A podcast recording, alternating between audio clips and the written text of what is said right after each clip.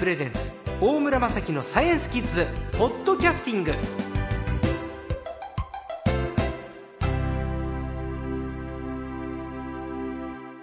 回の最高はおなじみ科学ジャーナリストの寺門和夫さんです。こんにちは。こんにちは。さあ寺門さんもう質問いきますよ。いっぱい来てるんでね、はい。八王子市の圭太君小学校4年生からもうすぐ体育の日ですがもしも動物が運動会をしたら陸上で一番速く走るのはどの動物でしょうか？うん。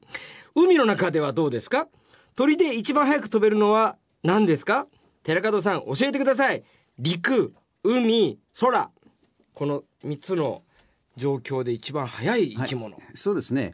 まずあの陸上で一番速いのは、まあ皆さんよくご存知だと思いますが、やっぱりチーターというふうに言われてますね。やっぱりそこは定説なんですねそうですよね。やっぱりね、うんあの獲物を追いかけるスピード時速100キロぐらいって言ってますからね、これはものすごい速いですね。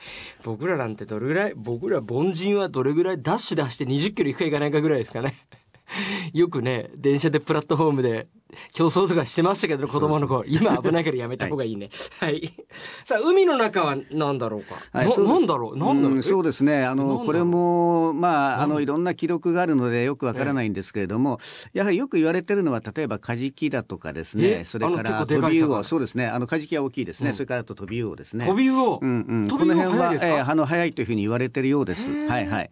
あの実際、まあ、私も自分自身で測ったわけじゃないんで、ええ。あのよくわからないですけども、ただあの、海の中の魚が泳ぐスピードは、えっ、と陸上でチーターが走るのよりも、あのまあ、ちょっと遅くて、あまあえー時速でいうと50キロとか60キロ、まあそのくらいですかね。抵抗がありますからね。うん水の抵抗がありますからね、やっぱりそういうことなんでしょうね。うんまあ、水泳選手と同じですよね、うん。陸上競技に比べると水泳の方が若干ね,、ね。タイムはうん。遅くなるけれど、まあ、それにしてもやっぱりあの魚っていうのもあのそういった意味ではその速いスピードで泳ぐっていうふうに進化してきた仲間たちがいるわけですね。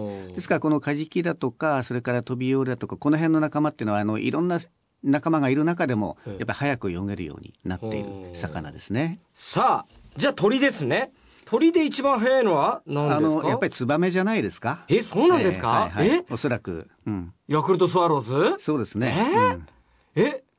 そうなのか。なんか鷹とかはい。ああいう、はい、あの鷹とかハヤブサとかですねハヤブサあのいわゆる猛禽類と言われているもの肉食べるそうですね。あの、これれも実は、あの、早いです。あうんの、つまり、あの、えー、はやぶさなんかもそうです。みんなそうですけれども、はいあの、高いところを飛んでいて、あの、地上の動物を、はいあの、捕まえるわけですよね。はで、その時に、あの、降りてくるスピード、やっぱりこれもものすごい速いと思いますよ。上空からうん降りてくる。降りてくる。うんスピードは、そうですそのスピードはね。猛禽類、はい。はい。鷹はやぶさは速い、だからあのはやぶさなんかも多分水平に飛んでる時はそんなスピードを出してないでしょうけれども、一旦獲物を見つけて、はい。あの降りて捕まえる時はものすごい速いですね。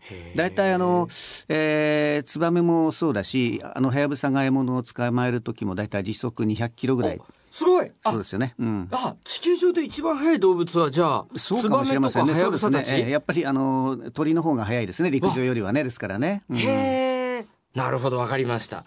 ええ。さあえー、次。大田区のさとみちゃん小学校6年生。そうそう少し前にニュースでデング熱や今年はエボラ出血熱が取り上げられてました。初めて聞く病気でした。どんな病気なんですか？そこで思ったんですが新しい病気というのは今もどんどん見つかっているんでしょうか？医学が追いつくか心配です。まずえっと、新しい病気かっていうさとみちゃんの質問なんですけど、デング熱ってのは、なんか戦前はあったっていうじゃないですか。あのデング熱は昔からありました。あのただ日本はですね、あまりそのデング熱が流行する地域じゃない、ま、もっとあのうん熱帯の方の病気なんですね。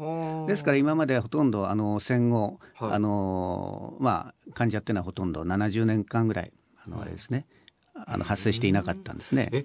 え、じゃあさ、も、もともと熱帯、だから日本って最近異常気象で熱帯化してるっていうじゃないですか。そういう背景もあって、あのそれが非常に大きいと思います。つまりですね、あのまず少しずつやっぱり日本列島の気温も上がってますね。えでそれと同時に実はですねあの特にあの都市部では、うん。あの地球温暖化とは別にあのヒートアイランド現象って言って、はい。あの車がたくさんの排気ガス出したり、それからあの冷暖房でうん。エアコンがあの暖かい空気出しますね。はい。でそういったことで実はあの都市ってものすごい暖かいんですよ。はいでそういったところは実はですからあの今まであの北の方までは生息できなかったそのデング熱のウイルスを伝える蚊がねあの実は日本でも随分生息しやすくなってるあるいはその繁殖しやすくなってるそういった状況の中で今回のあのデング熱の患者が出てきたというふうに考えられますね。重要な言葉ですね。ヒートアイランド現象が、じゃあ、起こした、その、本来南の方にいる蚊が、こっちに来ちゃったという。そうですね。えーじゃあ、あの、えーちょっと地球温暖化のことも考えなくちゃいけないですね。なんか僕なんか最初天狗熱かと思ったから天狗みたいな幻の生き物がかかるぐらい珍しい病気かと思ったんだけど、デングってこれ語源は何なんだろうか？えっ、と、デングっていうのはですね、えっ、と、スペイン語だったですかね。つまり、あの、やっぱりちょっと、えっ、と、あの、一説によると、えーこれに感染するとですね、あの、なんか背中が痛くなるのかな？こう背中をこうまっすぐにして歩いてなくちゃいけなくて、それを表現する言葉のようですね、デングって、もともと語源はね。あ、スペイン語。そうです。だからそういったあの患者のそのあの状態を表す言葉だったようですね。もう背筋を伸ばしてなければ痛みに耐えられないそういう感じの病気だったようですね。はい。なるほど。さあ、このデング熱は、だから昔からある病気ですけれど、えーエボラ出血熱。これがその里美ちゃんの、えー新しい病気というのはどんどん見つかっていくんだろうか。ん医学が追いつくか心配です。エボラ出血熱はちょっと手に負えないと言われてますけど。そうですね。あの、それでこのエボラ出血熱ってやっぱりエボラウイルスっていうのがですね、原因なんですけど、はい実はですね、あの、こういうウイルスをエマージングウイルスって言うんですね。エマージングウイルスそれはどういうことうと、新しく人間の世界に入ってきたウイルスって意味なんですよ。はい。だからあの実はここであの新しい病気これからも出てきますかってお話がありますけれども、実はだからあのこれからあのもっとですねあのアフリカなんかでも開発が進んで、はい。森の奥にまで人間が行くようになると、うん。そこに潜んでいた新しいウイルスが人間の世界に入ってくるかもしれない。人するとまあ間の開発によって、新しい病気をもらってきちゃうかもしれない。そうです。ね、そういうことも可能性としてあるわけですね。実際、まあ、この、えーエボラウイルスも、まあ、ずーっと昔からおそらくあのアフリカの森の中でね、あの多分コウモリなんかがですねあのそういったウイルスを持って生活していたわけですね。ただ、昔はその人間がそういうのに接触するという機会はほとんどなかったわけですけども、だんだんそのアフリカの社会も近代化されてですね、えー来ると、そういったものに接触することがある。ということで、まあ、大体どのくらいですか、に20年か30年ぐらい前に初めて患者が発生して、それから時々流行してたんですね。うん。ただ、あの、今回みたいな大流行は初めてなんですね。これちょ、ちょっと分かりやすく言うと、この病気はどんななるんですか？えっ、と、これはですね、あの、ウイルスが体の中に入ってくるとは熱とかが出て、はい。そしてあの実はその内臓とかがあのから出血しちゃうんですね。はあ血があのどんどんどんどん出てくるので、はい。最終的にはそういうことで死んでしまう。いうまあ病気ですね。でしかもやっぱりその亡くなってしまう率がものすごい高いわけですね。すよね。しかもその今のところそのエボラ出血熱を治す薬がまだ、はい。あの開発されてないんですね、はい。うん、認められていないという、まあ、そういった状況にありますね。ああそこで、さとみちゃん、最後ね、医学が追いつくか心配ですというところですよ。はい、あの医学ももちろんですね、あのなんていうんですか、いろんな研究してます、はい。で特にこのエボラ出血熱については今ですね、あの途中まで研究段階である程度効果が出たものは、あの本当はちゃんとしたあの試験をして、あの政府があの許可しなければいけないんだけれども、その前の段階でも、あの今回の流行を止めるために、あのまあ、えアフリカに送ろうという動きまでありますね。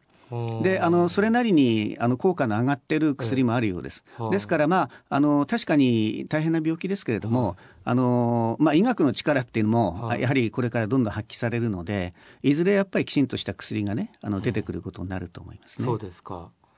さあ、えーまだ質問あるので、来週また、えー聞いてみたいと思います。寺門さん、来週よろしくお願いしますね。はい、わかりました。科学ジャーナリストの寺門和夫さんでした。どうもありがとうございましたどう。も。